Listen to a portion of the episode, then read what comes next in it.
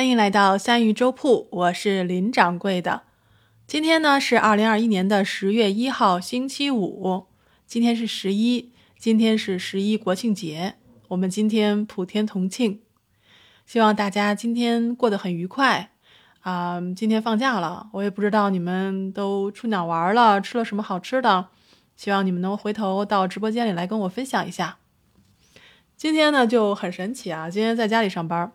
然后呢，跟客户打电话，然后他最后挂电话之前，他祝我长周末愉快。哎，我心想，哎，不会吧？这个咱们国内这个中国国庆，怎么澳洲还放假一天？后来我一查啊，这边是下礼拜一是劳动节，然后我就可以多放一天假，觉得特别幸福，因为可以多休息一天。哎呀，这说到放假呀，我就特别想知道大家是怎么过节的啊？一般。我我像我这种死宅啊，都是躲在家里面，然后看电视、刷手机，然后看到各个地方大堵车的时候，我就是属于那种庆幸自己没有出门的人。当然了啊，死宅过节呢，其实也有很多乐趣的啊。咱们今天不说这个种花刨地的这个事儿啊，一般都是刨起来就是一天啊，筛土。咱们就说室内活动，我就觉得追剧。就是我生命的灵魂所在。这几个月啊，实在是太忙了，我都没时间追剧，所以我就一直感叹：“哎呀，林恩，你已经没有灵魂了，你知道吗？你是一个没有灵魂的人。”所以呢，从明天起的三天假期，除了我们要去啊筛土、种花然后打药之外，我想去追剧。我想追什么呢？我打算把《觉醒年代》再看一遍。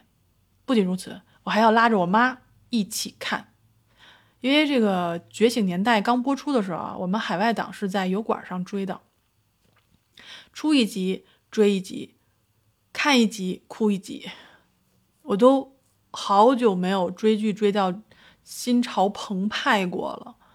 然后我就在这个朋友圈里各种安利这种剧啊，我就。去看那个油管评论区里面，海外党的反响，那简直是就是杠杠的。因为海外党们是来自各个国家和地区，年龄层分布也是不一样的，但是基本上主题是一样的，就是一个国家的建立和壮大是需要人的，是需要有识之士、有志之士的，他们的迷茫。